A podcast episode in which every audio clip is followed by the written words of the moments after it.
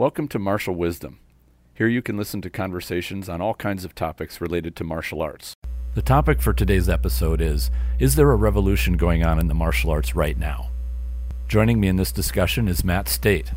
Before we get started, please consider supporting this podcast by liking and sharing it. If you're interested in even more content, please consider subscribing to the Spirit Aikido online program.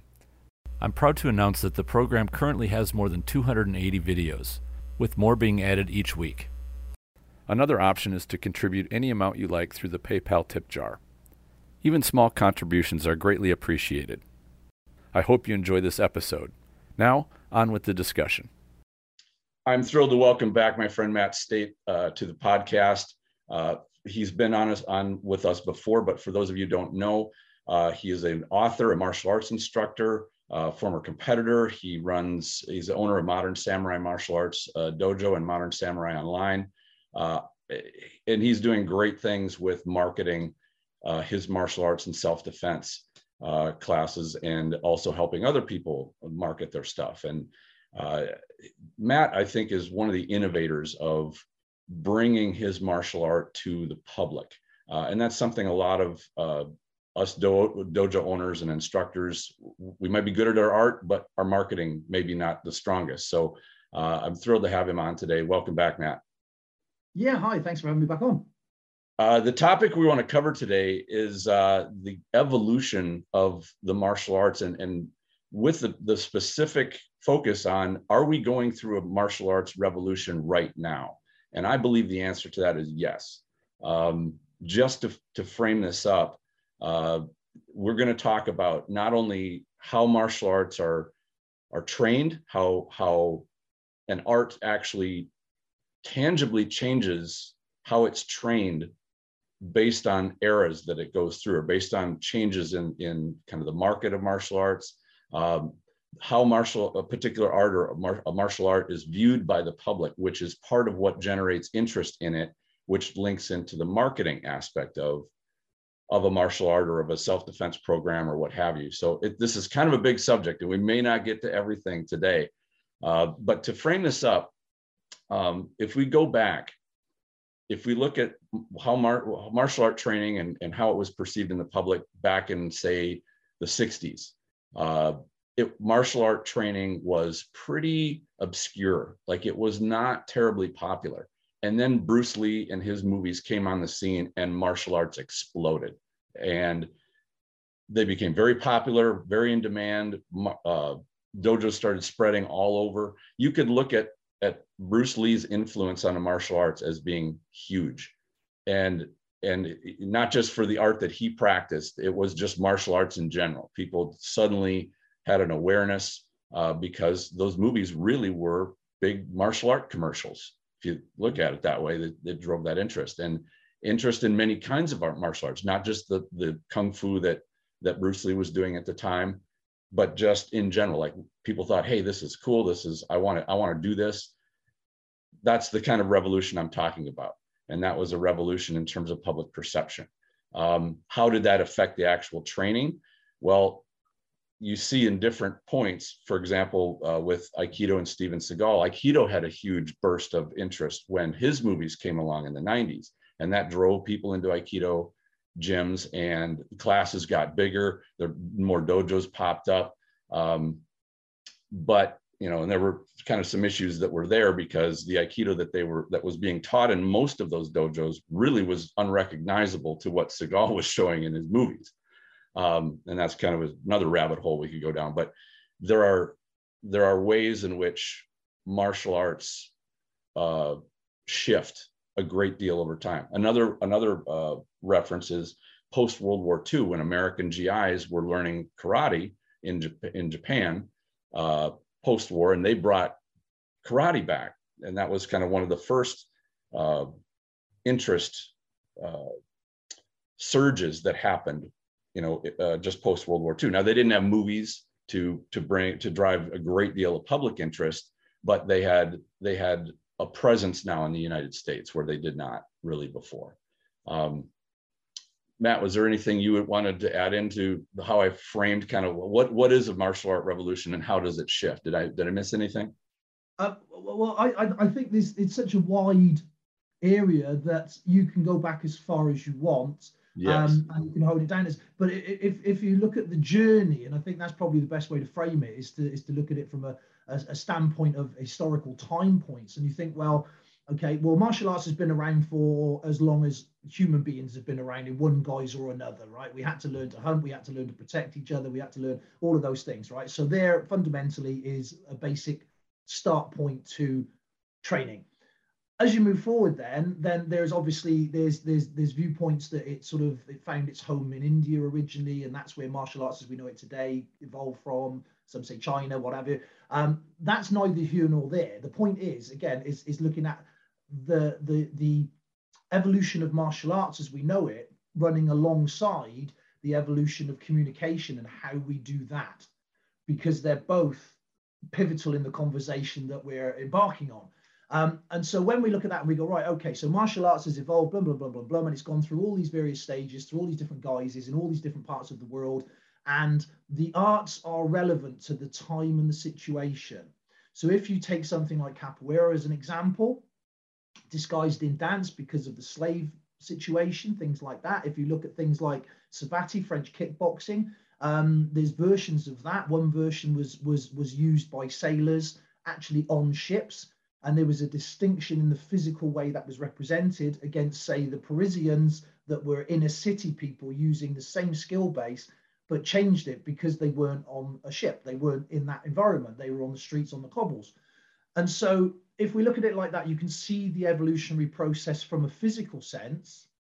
But then when you move into the communication technological sense, you're like, well, okay, well, that's even more interesting because if you take, say, at the beginning, you had you know the founders of what we now know as modern karate modern judo things like that they they made systems that could be replicated and delivered to mass market to many many people at the same time and that could be standardized and we've got a lot of people to thank for that. But then the only medium they had at the time really were books and magazines and writings. And so that's what they did. That's how they presented themselves to the world and that's the medium that they used. And then as we go forward we start talking about magazines and we start talking about newspapers and articles and things and there was an element of that. But then we start getting into where you brought us into the conversation which is movies and television. Um, and that opened up a whole global approach to you know what we could see for the first time and what we could be aware of. And that created a huge shift in martial arts generally. And this is why this is important because I think what people don't realize is when we talk about that era and we talk about that point in time, the, the cinema was the cutting edge of, of how things got out. And Bruce Lee making the first westernized movie with a Chinese star that appealed to on a global network. And here we are 50 years later, still talking about it. That's the power of the impact. When we're talking about that, I think that's absolutely relative to where we are right now today with regards to how we now communicate. And we're on that cusp of, again, of something incredibly massive that's going to change the whole interface of how we share information and how we progress our martial arts training, how we learn, all of that sort of thing. And you can see the stages of it. So we've gone from the cinema, we've moved into television, and then we've then we've gone into uh, the old-fashioned VHS videos and things where people used to buy the instructionals and, and and get movies. I mean, crikey, I don't know whether you're the same, but as a kid growing up, I would watch the most appallingly terrible movies just for that five minutes of martial arts greatness that came with it. You know, and we all did it. You know, we'd all watch terribly dubbed things with terrible plot lines, and that's what we did. Um, and then we moved into this instructional phase. Then we moved into the DVD instructional phase and everybody was selling like that. Then we got into the you know the world of YouTube and the start of social media, and we started presenting that way. Then we start talking about streaming, which is kind of where we were just a few short years ago. We're talking online courses, streaming courses, and that's where when we went into lockdowns and the whole world sort of changed like that, everybody had to sort of get on board with that.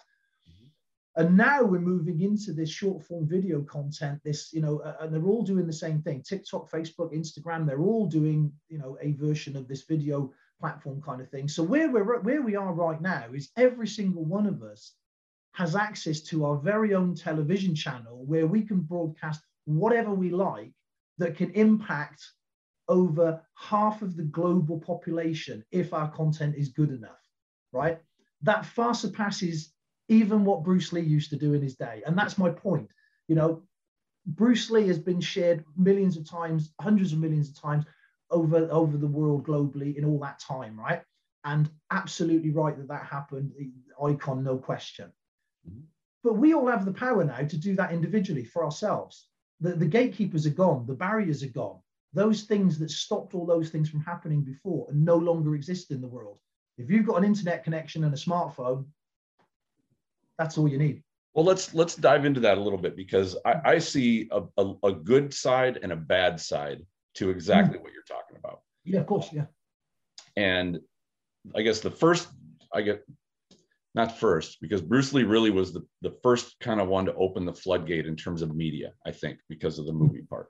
Um, I think the second floodgate that opened was uh, the original UFC. And I realized that it was really a, a commercial for the Gracie Jiu Jitsu yes. thing. That was part, that, and it was marketing genius. Um, mm-hmm. But the floodgate that opened was allowing people to see fights. Now, they didn't really know that the crafting that went on was to really highlight Gracie Jiu Jitsu. But that's not the, really the point I want to bring up. And that is they could see what what different arts going against one another look like. And again, there's a good side of that and a bad side of that.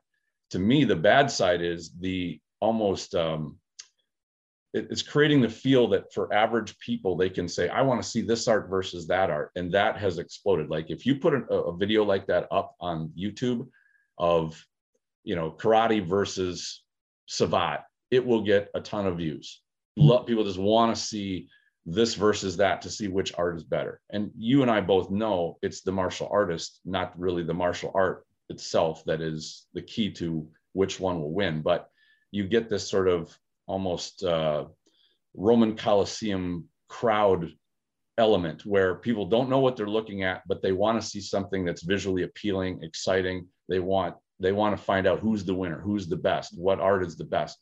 And boy, it's if you if you try to take on that pursuit with anything less than just pure entertainment, if you want to actually analyze one art versus another, it is an almost bottomless rabbit hole. Um, well, yeah, sorry, what that creates is in people when they're when they look to go to find a martial art that they would like to train, kind of like kicking tires at a at a automobile dealership. They want what's the best, what's the best model, what's got the most features, what's what's the champion art over all of them. And I think that that's a kind of a false path when really they should be looking for what is the art that fits them the best going to be you know Mm, yeah, well, the, the, yeah, the, well, the UFC, as you point out there, is an absolutely fantastic case study to highlight the vast majority of the things that we're saying on several different levels. So, from the first part, the Gracie family themselves, absolutely expert marketeers. There's no question about that. They have become a global sensation because of that. If you look at the back history of the Gracies and how they developed and what they did, um, there's there's there's an awful lot of murky stuff which we're not going to go into but essentially they became very very good at marketing right mm-hmm. simple as that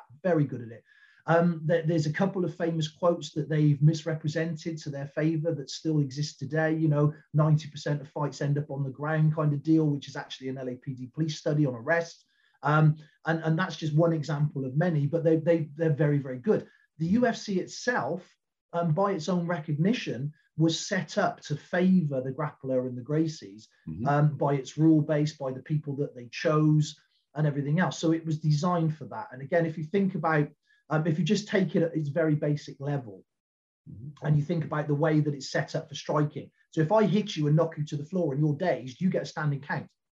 Mm-hmm. Whereas if I if I start to choke you out or or perform a submission and you tap, there's no second chance. That's it. It's done. Mm-hmm. And so, well, just, and I think too, uh, nothing. Absolute credit, credit to the Gracies. I really admire what they did with their martial oh. art, making it practical, testing it against other martial artists, opening it up and say, "Come in here," and and they learned a great deal that way, and and and I admire that. Uh, I think all martial arts, not to say they all need to do that, martial artists need to cross train and test their their techniques against other others and outside. Um, yeah, absolutely. Yeah, yeah. The, the, the point that I was heading towards, yeah. and, and, as I said, in no way dismissing the Gracies or what they've achieved, because that's not it at all. It's phenomenal. Um, there's no question about the um, the, the, abilities of, of, of, some of the family members as competitors and also as the system itself. So th- that's not in question. Um, what we're looking at is the UFC framework itself. And what was right. interesting about that, there was a very famous fight that they had, um, and it was billed as a super fight, and it ended up as a grappling match. Mm-hmm. Um, and it was, I believe, Ken Shamrock and Royce Gracie at the right. time. And it went on for something like 36, 38 minutes, right? Mm-hmm.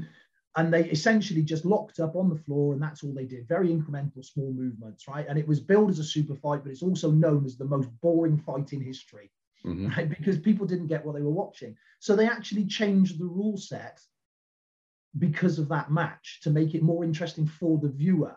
Now, this is where it's because uh, this is where it's interesting, is because if you look at MMA as a system, which it now kind of is in its own right, it's been developed because of the medium it's being presented through.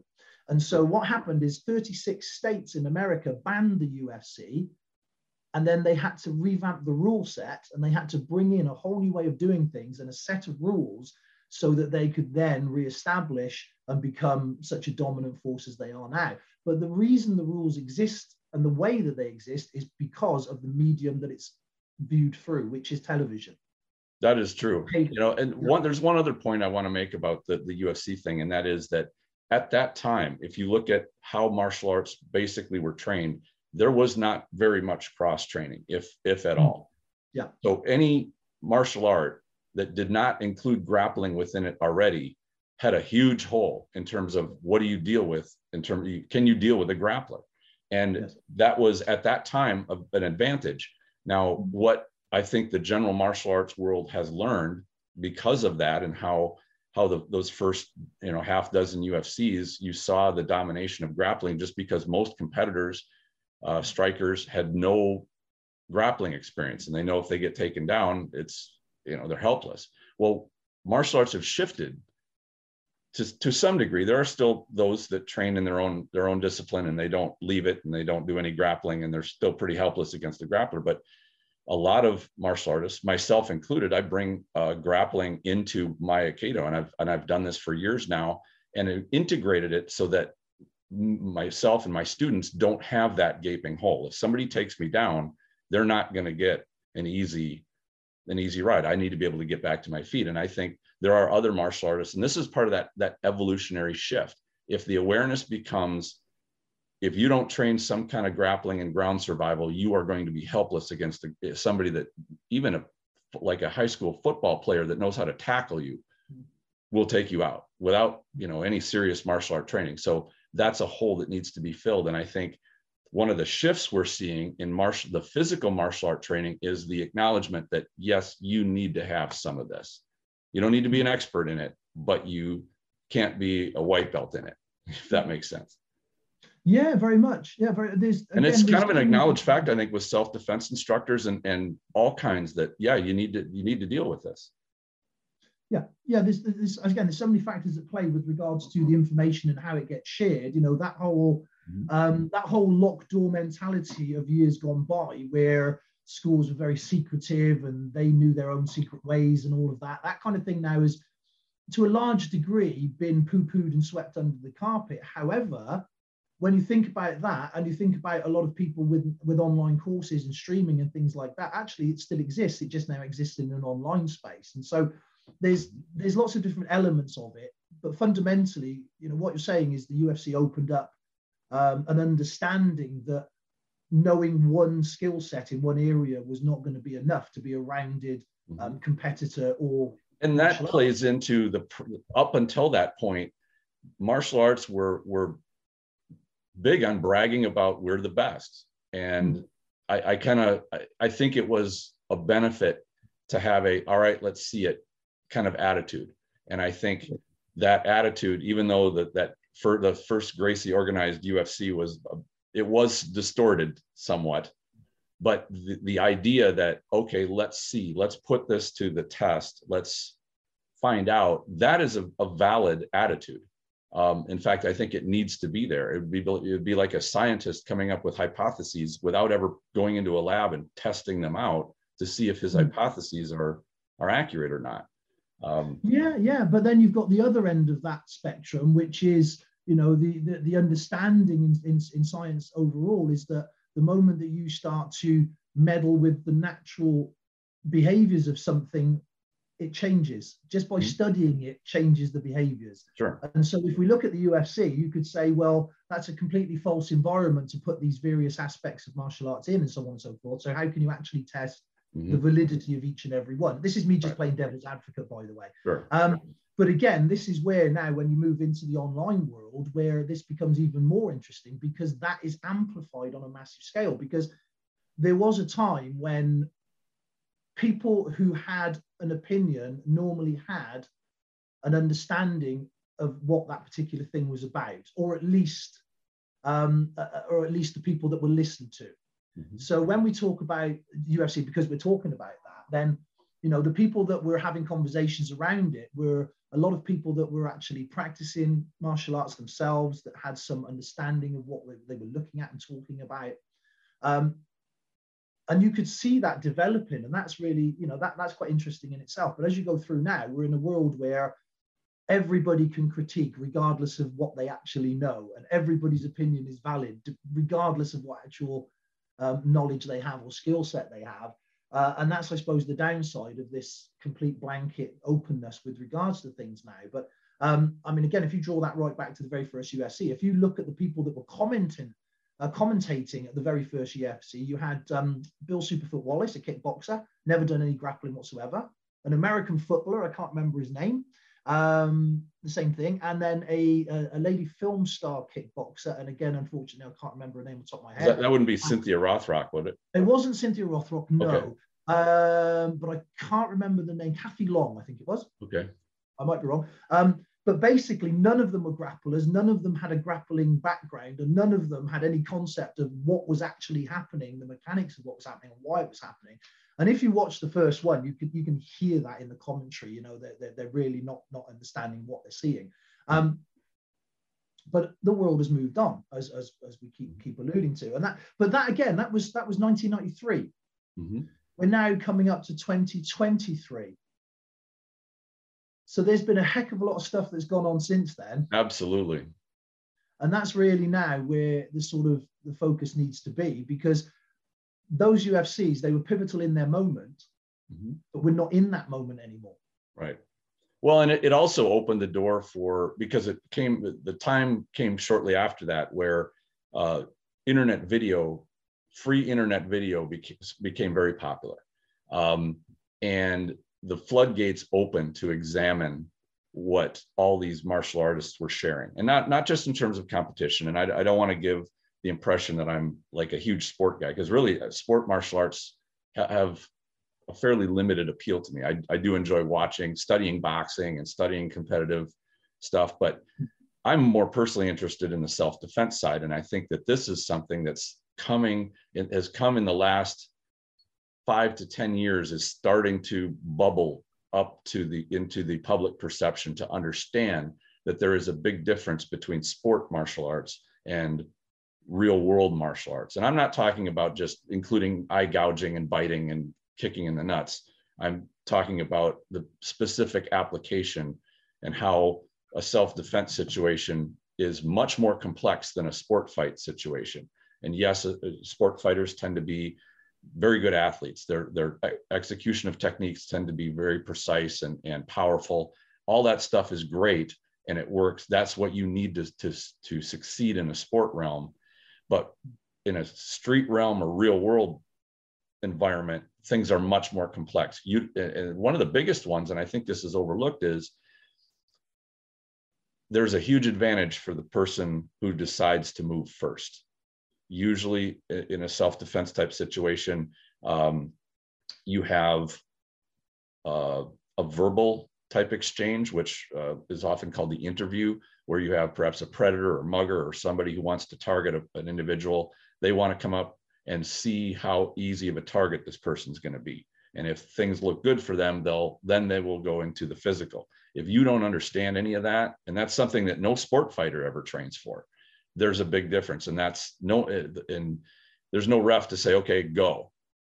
And a lot of people that are caught and, and are victims of such crimes think they're going to just keep talking or be able to negotiate their way out and the their attacker says all right all i got all green lights. It, i'm going to take advantage of this person and get drops them on a on some kind of a fast shot that you'd never really see in a in a sport fight but you would see in an ambush or in some kind of a you know the interpersonal stuff is, is self-defense realm is is a rather complicated and intricate thing that includes things like the awareness and reading body language and all kinds you know tactical considerations. Where the exit? Can i leave?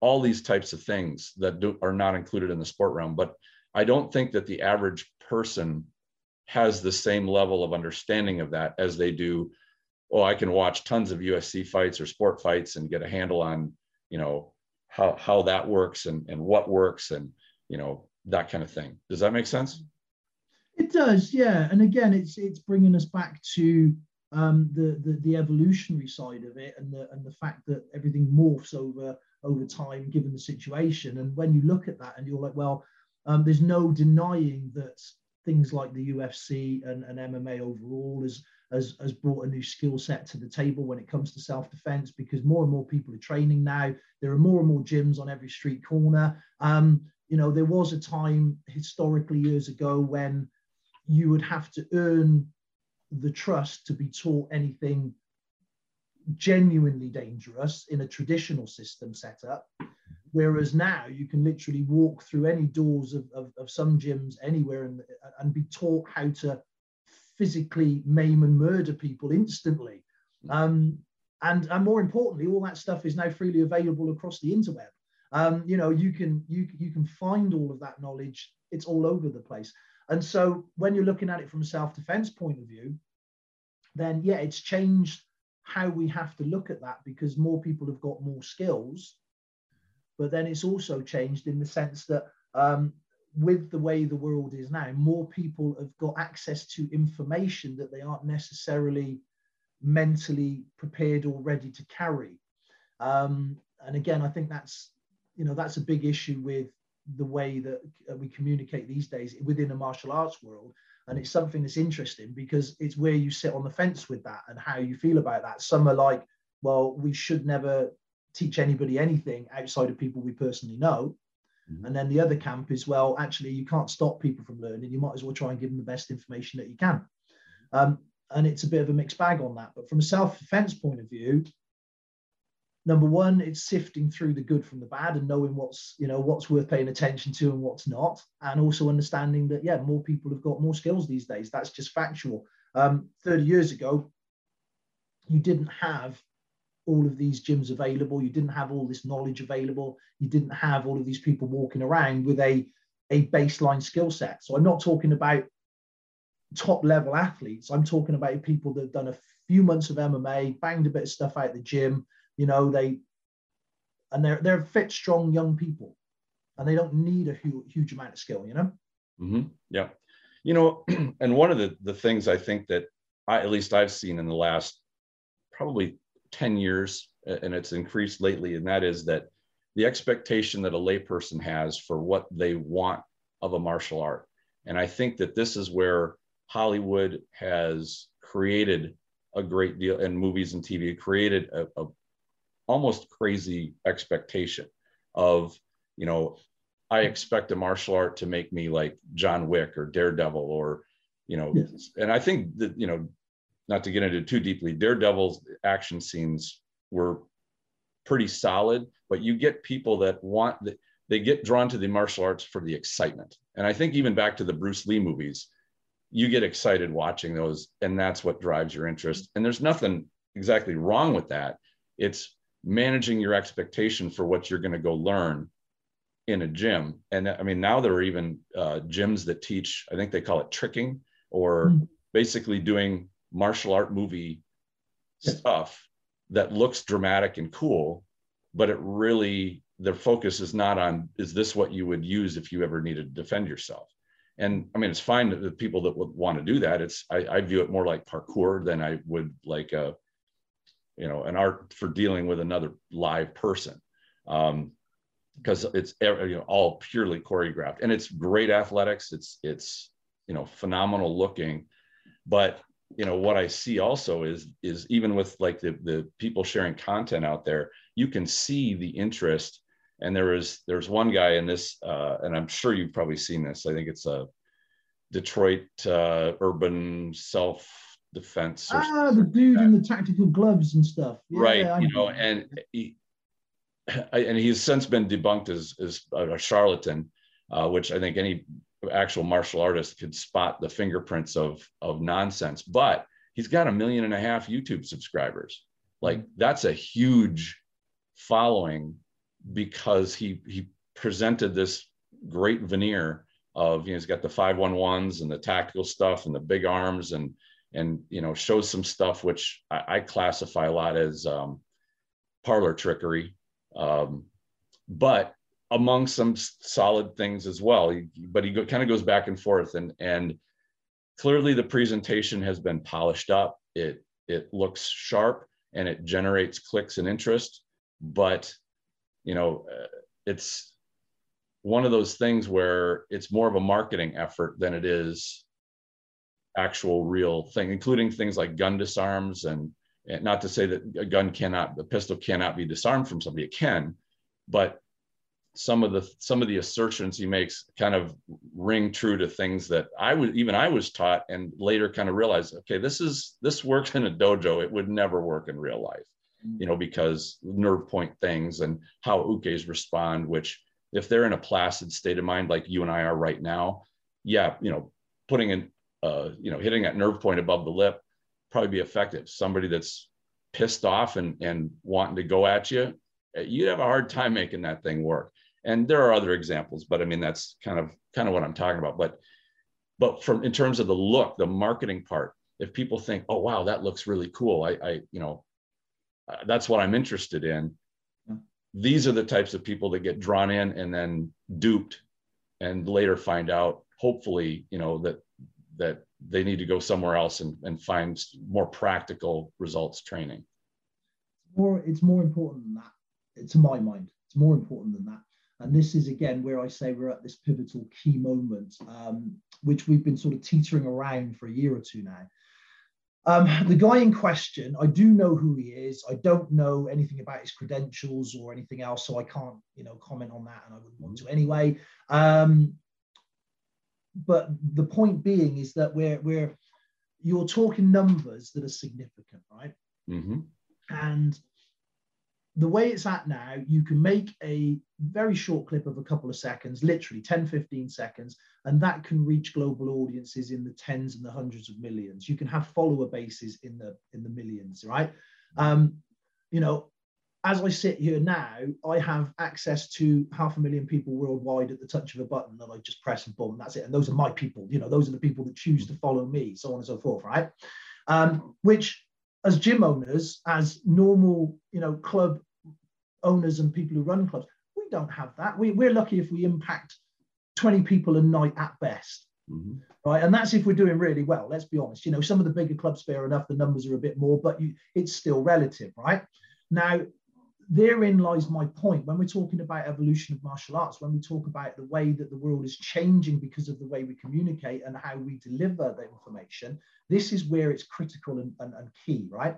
Um, so you've got some people that are in the camp where they're like, no, we're not going to engage with anything social media orientated. We're not going to bastardize our art. We're not going to sell ourselves down the river. You know, we're not going to do any of those things. Very negative, right? But then you've got the other side of the coin, which are people which are actually, we're going to exploit the hell out of this, which is also very negative, right? And, and, and they're just going to run with it. They don't necessarily have the skill set or they don't necessarily have the credentials or the, the doing it for the right reasons but they know marketing, they understand the platforms, right? And so there's this somewhere in the middle where we need to meet. There's this middle ground, which because it's important that we have people that understand how to communicate on the current platforms, but we also need people that can communicate the right information, if you see what I mean. Right. And that's where we're struggling at the moment. That's where there's this pivotal point where we're at now. We're at this seesaw point. You've got literally 14, 15 year old girls, and this is not a joke, and I'm not saying girls disrespectfully, I'm just pointing this out, right? You've got 14, 15 year old girls with minimal, I mean minimal self-defense training that are getting views in the millions on their videos of how to do women's self-defense, right? You've got guys like you just mentioned. You've got other uh, other guys as well. There's one that I know. He's actually a really nice guy. He's over on TikTok. He's got a following of a couple of million. He sells online courses like you wouldn't believe, right? In the sense that tens of thousands of people are accessing his teachings. Okay? Now, that is actually what's shaping the future of martial arts, not some grumbly old dude in a sports hall somewhere teaching to five of his middle aged mates. Mm-hmm. Right, that's actually the death of martial arts over there. That's martial arts withering and dying on the vine. Yeah.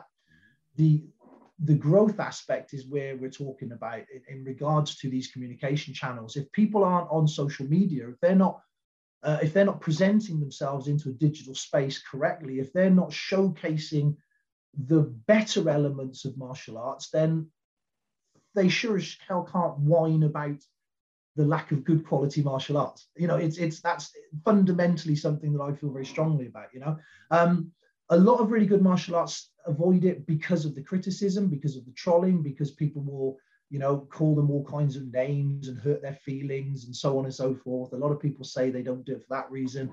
Um, a lot of people are actually just afraid of putting their information out there because once it's in the public domain, you know, there's there's no there's no hiding, there's no pretending something it's not, you know, and that's um, and that's a powerful thing. But essentially, we're now in a world where a 12 year old kid with good TikTok skills can outstrip a 50 year veteran with you know several black belts and a and a history that is proven beyond measure right?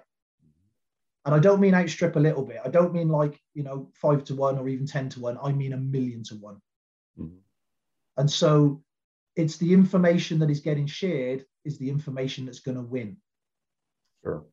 And that's what's going to affect the next that's, generation. that's an excellent point and i think that you know it's it is a challenge, you know, with with martial art instructors who like say they don't have a videographer, don't have somebody to that can produce that that content. But you know, and a 12 year old can can certainly get up to chops on the, the tech to do mm-hmm. the editing and and things like that. Granted that that video production is getting easier as time goes on, but it's also, I think for the 50 year old, it's going to be a challenge and, and that's understandable. But I, I agree with you. I think in terms of the battle for public perception, waiting around for another movie star to make your art popular again is a bad strategy. Um, and there's there are ways to contribute and become more present in the the martial arts realm. And yes, there are. I agree with you with the, the toxicity of of the online world. Um, but we can also see examples of good material that's out there that uh, that does resonate with people and it does get people to look at you. And i and i would say at least you know from from my art aikido um, you know i've seen people share material that i just look at and go please i wish you would not have shared that. It just it's it's horrible. I, I mean it's fine if you're if what you're doing in your dojo is horrible but please don't broadcast it out because you know it it it does it, you represent your art regardless that you're an ambassador for it. Re, you know you can't help it when you say i'm an aikido guy and here's what i'm going to show you some some of what i do. And it turns out to be bad news that it you're you're marketing for the art in, in a negative way. And um you know and that's something i think every martial art has got charlatan instructors charlatan practitioners whatever it is they're doing is they're on the wrong track. They're not you're not going to fix that part um, yeah, yeah, yeah. But it's worse than that now. And this is the thing, it it's worse than that now. And this is where fundamentally I think people are basically not understanding the power in this, right? So, uh, as an example, and again, I'm not there's there's no names mentioned, there's nobody saying anything about any organization or anything like that, because this is not this. This is just observational, right?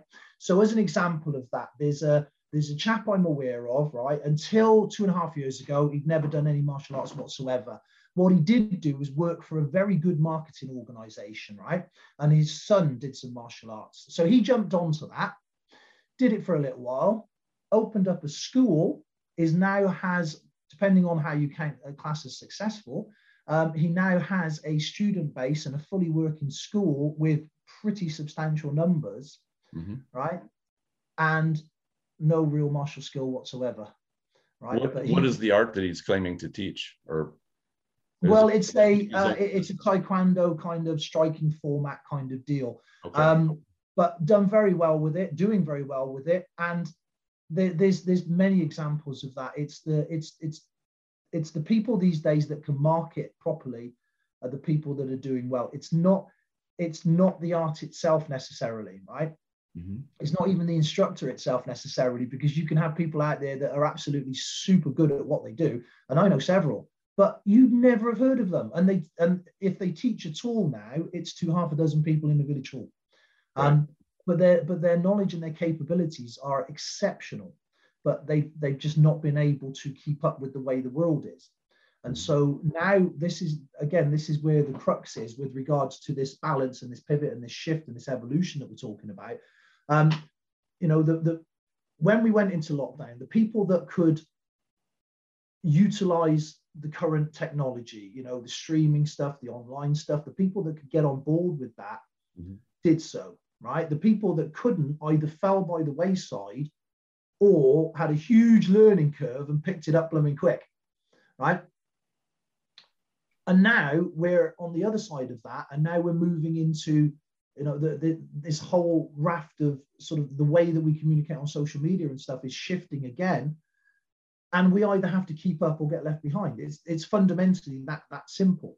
Um, everything has to change. Everything has to change. For it to be relevant it has to change right? So um, you've mentioned aikido several times and it's a perfectly good example right? If you um, if you take the aikido at its very essence that, that people understand it as and you think right okay well that's that's it at its core how relevant is that for today and in the way that people live today is it relevant? Is it not relevant? Because if it's not it's not going to survive. Mm-hmm. you know it's going to become obsolete and die. And so it's the job of the practitioner to keep it relevant to make it relevant to make it work within the current situation that we're in. And so if we're looking from a martial point of view then you know it's the role of the instructor of the practitioner to modify adapt change not change the concept and the, the core idea but change the way that it's delivered so that it fits and it's relevant right from a communication point of view we also have to do the same thing there's no point in me sticking a flyer up in the local shop window you know these days there's no real point in me doing that if everybody else is broadcasting across social media on a global stage, you know? So again, when you go back to Bruce Lee, if we put that in context in that way, or the UFC, it doesn't matter. This is why these guys, these this is why these guys are still talked about, is because they took the medium of the day and they pushed it and exploded on it, right? It's that simple. And so we're in the medium of today. And if you're not taking advantage of that, if you're not using that, if you're not pushing that, you know, to to to showcase what it is that you do, I'm not sure you can really complain when somebody else takes that spotlight. Right. You know, one of the one of the the, the shifts that that resonated with me a few years ago, uh, probably about five years ago or more now, um, was the idea that, and, and I talked to a lot of practitioners, and I don't think Aikido is the only art that has this of the well, you need to, to train for 10 to 15 years before you're going to have practical mm you're going to have enough skill to actually deal with you know somebody getting up in your face or or a physical exchange and i mm-hmm. I, you know, I went back to Bruce Lee's saying about uh, when he stated, say, if you give somebody six months of wrestling training and about six months of boxing, they'll go against the average black belt and beat them. Mm-hmm. And, you know, I, I, felt like the expectation that you have with somebody comes to you new and says, I'm interested in taking martial arts how long would I need to train before I could actually defend myself or, you know, be somewhat confident in doing that, which I think is a perfectly reasonable expectation to answer them, you know, oh, eight to 10 or more years. I think that that was that attitude or that answer, it turns people off. They're like, granted, we're living in more of a, of a uh, instant gratification society now, but it's one that you have to acknowledge that there is a consumer demand for i'd like to get some results in a in in timely fashion. Not they don't they all understand that they're not going to become a master or some kind of. And I hate the word master because I don't really think there is such a thing. They're just very skilled people, and that they're always still learning. But to say I don't want to have to do this for five, eight, ten years before I have anything to show for it. And and there are arts out there, and I admire jujitsu uh, you know, Brazilian Jiu Jitsu, Gracie Jiu Jitsu, uh, and, and other arts that have that can in six months to a year get somebody some pretty solid self-defense skills. And i i reoriented my curriculum to accommodate that same thing. And and it really uh, resonated with the students. They appreciated that. And new students who come in you know you can feel that that achievement of satisfaction and confidence quickly that actually helps. But i think i think the well you need to do this for 10 years kind of comes from arrogance. It comes from an ego to say well my art is so complex or so effective that you know it's you, you it takes a long time to to do it. It's like i, I think that that's a, a killer attitude not a positive or it's not a positive one. Well, there, again, there's so many different points that can be raised uh, on, on what you've just said there, and there's a couple of ones that stand out fundamentally. Um, the first one is most martial arts instructors had a mortgage to pay and kids to feed and all the mm-hmm. rest of it. So of course they want to tie you in for 10 years, right? Mm-hmm. Um, you know, you, you got to keep coming back. That's how we survive and make a living. Okay. That's not a criticism. That's just a factual statement. That's, mm-hmm. that's what we do. We need students to survive, right? Um, when we also talk about that and we talk about that time frame it's it's it's different for different people and what they require and what they need you know and so Absolutely. somebody walking through the door is going to be different every time. Um, but we do live in a now generation. We do live in a world where you know um, we don't have to wait till next week for the next episode. We don't have to wait for that favorite song on our radio you mm-hmm. know we can just download it we can stream it we can have it right now in the moment. You know we don't have to wait for something anymore. I can get on the laptop and have it ordered and delivered to my door this afternoon. Mm-hmm. that's the generation that we're in now and that's what i mean by having to understand that we are in a certain place in time and we have to adjust what we do to fit that right? And so that that's a fundamental. But then when you add on top of that the fact that that whole um, ethos of you've got to be a 20 year practitioner to be able to teach anything of substance. The, the younger generation do not care about that. They don't care. They don't care about your titles. They don't care about your belts. They don't care about anything like that at all. Right? It's it, it fundamentally it's how can you help me? What pain do you solve? What can you do for me? The essence of marketing, right? Mm-hmm. So if you've got an issue and I speak to you on that issue and I and I help you with that issue, you don't really care anything else other than that about me, right? And that's a fundamental mistake that a lot of martial arts people make, especially when they're portraying themselves on social media, is they is they start doing that and they're like, you know, I'm I'm grandmaster, what's his face? Is my I'm a 10th generation, this, that, and the other, and nobody cares. Uh, apart from us aficionados, nobody cares, right? And that's what I'm saying about the younger generation. They're taking the bull by the horns. As long as they're one step ahead of you, they can teach you that one step. And that's really all you need to be, right? To have something of value. That's all you need to be. And it's not being the best of something. And this is one of the things that people misunderstand a lot.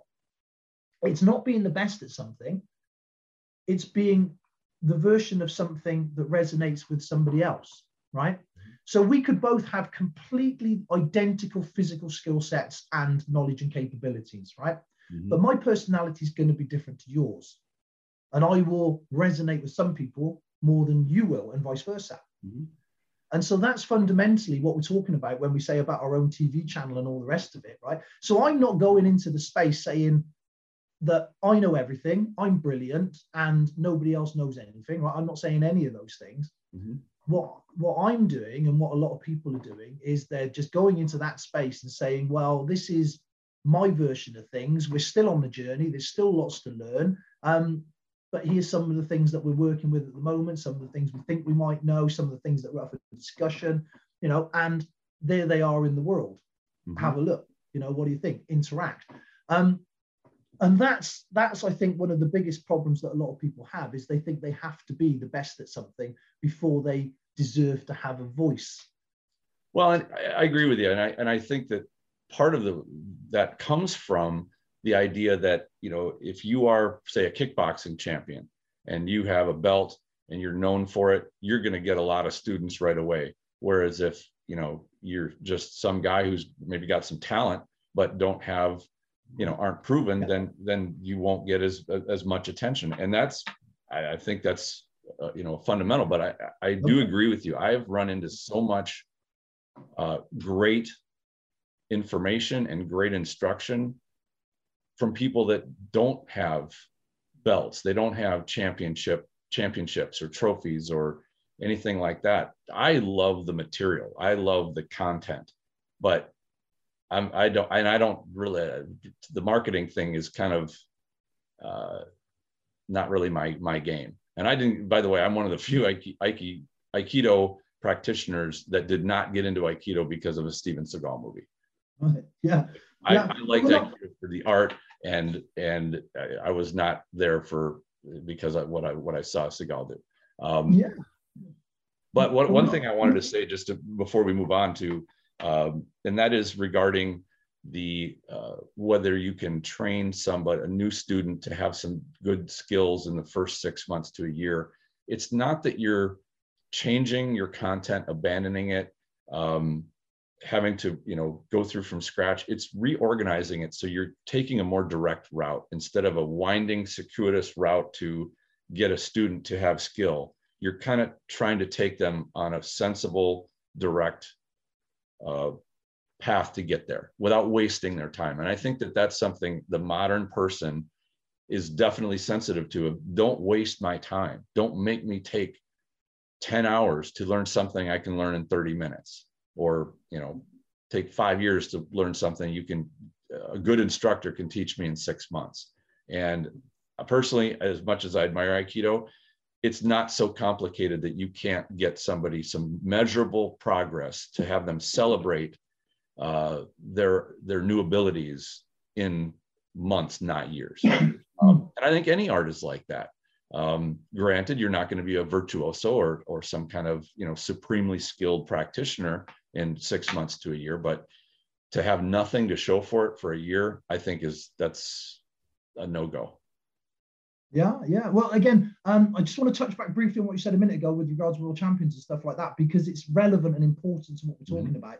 Um, and that is that for a lot of people, that doesn't matter as much now. In the old days, it would make a huge difference. Now, not so much. I know plenty of world champions, multiple world champions, seriously good people, capable people that are drowning on social media and, and can't muster more than 100 or two followers. Mm-hmm. Um, whereas as I say, other people are doing extremely well without that background. So there's there's a different dynamic at play, and that has to be factored into you know to how things move forward. With regards to what you're saying, with regards to the the teachings and the six to twelve months sort of thing. I mean, again, it's how far you want to hone that down, right? And again, because the the, the, the world now short form video is such a massively important thing. It's such a, a, a such an important way that all the platforms are now communicating that you know, and it's exactly that mindset. Nobody's got an hour to waste these days, right? So mm. if you can't get somebody's attention and engage them in 10 to 15 seconds, don't expect them to hang around for an hour because they're not going to. Right. So it's a skill that needs to be established, right? But then if you want to hone that down even further, you're like, well, realistically, what when you say usable self-defense skills, now if I spent six months training a student to do nothing but work on a solid right cross, yeah, that's going to resolve 90% of issues. It might create a few more, by the way, right. but it, you know, but it, but it will certainly certainly end a few of the physical uh, situations.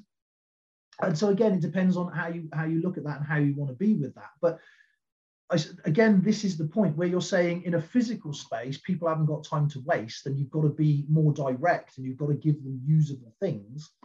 Exactly the same applies in the internet world in the social media space. You know you've got to you've got to give them a reason to stick around and pay attention to you. You know you need to be able to give them content that's relevant and, and, and important to them immediately. Um, and then when you look at the overall again now people are in so, so many people are so used to that dynamic now, right? If you want something, right, what do you do? You take out your phone and you order it. Mm-hmm. If you want to know something, what do you do? You take out your phone, you Google it. If you want to know about a person, what do you do? You take out your phone and you check out their Facebook or their LinkedIn. Mm-hmm. Right? That's just what we do now. And again, if you've if you've got a school or a club or something and you and you haven't, you're not you're not there and you're not easily accessible and findable and you don't have attractive information, you know, you're not doing yourself any favors at all. So they're all part of the wider whole. It, it, you know, it's not one thing on its own. It's it's it's putting those things together in a way that makes sense. Um, but what we're talking about with regards to this this pivotal point, this evolutionary stage, is that if you can't master those things, this side of it is going to die. You know, there has to be that that connection across the board now. There has to be, you know.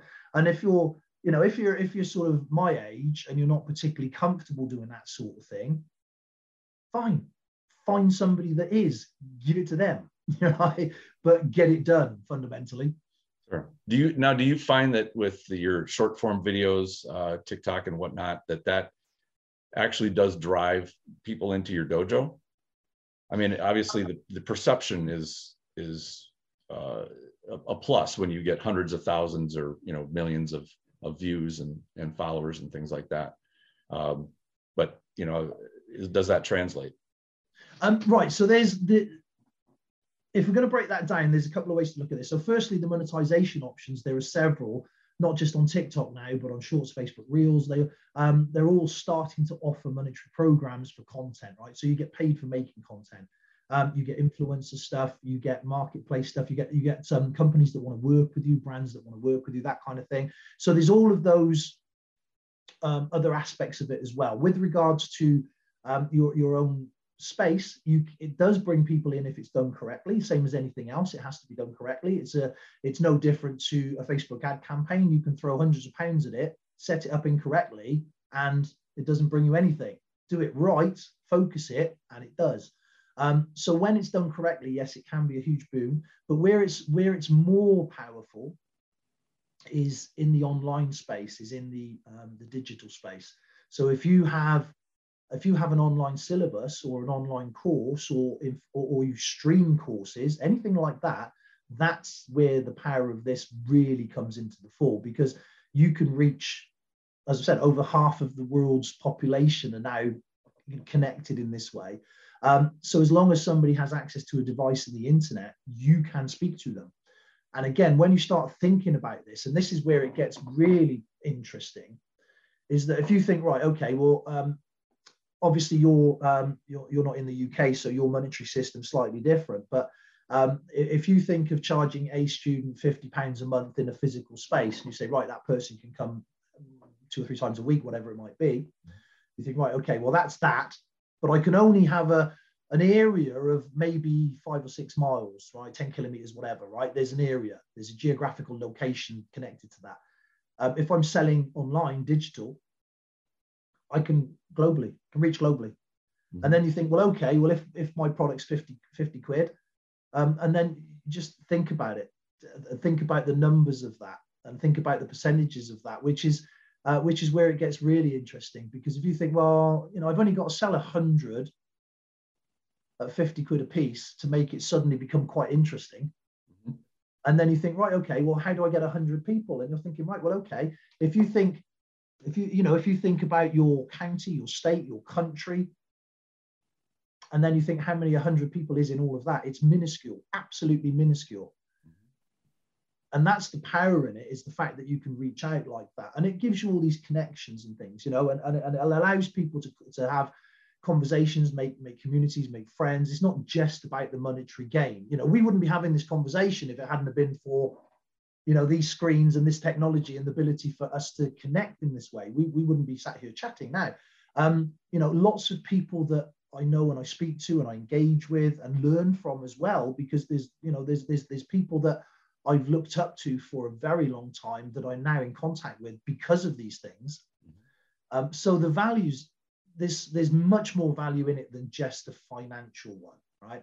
But if you're looking at it from a financial situation then then yes, there is a lot there.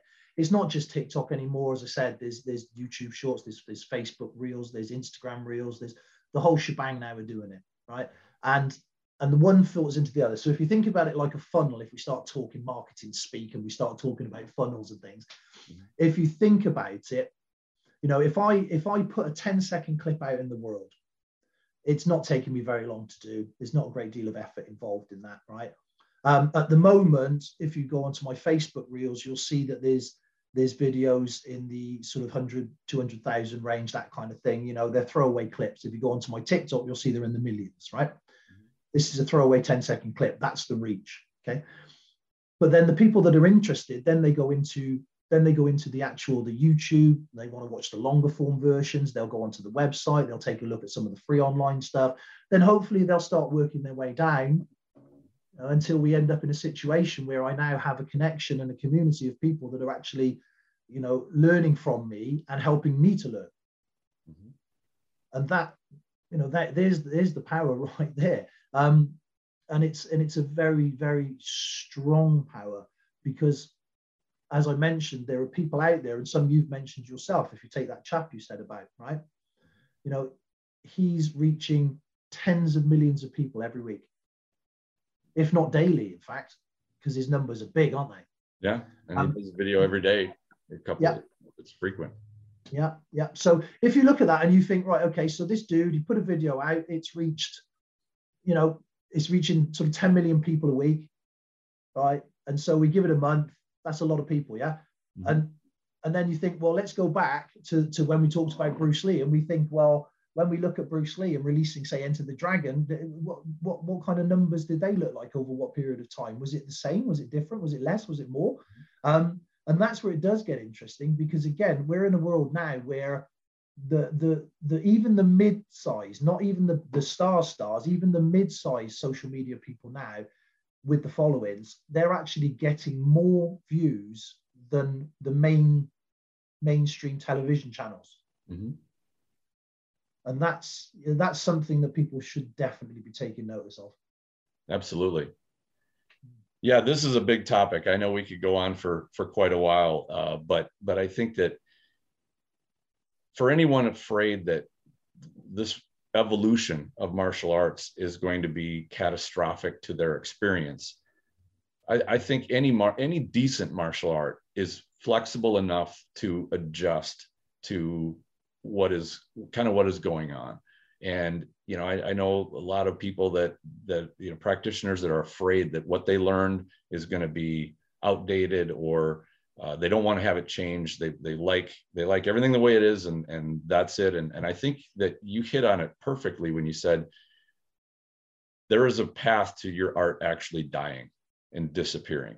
And I think trying to hold on to it and and the more uh, you're having it be a square peg in a round hole, the more it's going to basically die and disappear. And and I think that in order to really do credit to your art be ready to adapt how you teach it, how you practice it. Keep the principles, keep the, you don't need to give up on it at all, but to ha- let it evolve into something that is relevant and um, appealing. I'm not talking about selling it out, but keeping it solid and relevant to the times is going to be what lets it survive. Hmm. Yeah, no, I agree fully. I think that that's really the, the situation, isn't it? It's it's it's it's learning to adapt and it's learning to um, fit in so that it's relevant and current and that's that's it we're not you know we're, we're, we're not worshiping um, you know an historic deity that's not what we're doing we're mm-hmm. we're, we're trying to keep something alive and permanent in the world you know i mean again we're we're, we're the caretakers aren't we when you know we don't own this stuff we're just the caretakers we're this generation's caretakers of the knowledge and it's our responsibility to then pass that on to the, the next generations coming through. You know, if, if I don't want to be responsible for it dying with me. Right. right? Yeah. That's that's that's the that's the thing, isn't it? That's what we're talking about is how how we can in this day and age how we can best represent what we do. Yeah, I, I think that that's that's a great way to look at it and to not let your martial art become like a museum, to mm. that it is a living a living thing and there is always room for improvement in fact whenever I run into some martial artist that thinks there's no room for improvement in his art, I, I automatically can see the the box that he has put his mind in and mm. cannot think outside of that or you know there's no there's no martial art that's perfect and by saying there's no room for growth here that's exactly the way it should be is is saying that it's perfect and i think that mm. there isn't one um, there's always learning and, and growth to, to, to happen. And if you're, if some, if any living thing is not growing, it's dying. You, there's no holding the line. It's, it's either going improving or, or degrading. Yeah. Well, to use, um, you know, to, to, to steal off a much cleverer man than I, if we look at Bruce Lee and his Be Water talk, um, it's, it's exactly that, isn't it? I mean, if you, if you've got a free flowing stream, then it's, it's got life in it. It's happy, it's healthy, it's doing good in the world. If you've got a stagnant pond, everything's dead. Right exactly. And I, I, think there's a lot of martial arts that are stagnant ponds, um, which is sad, you know.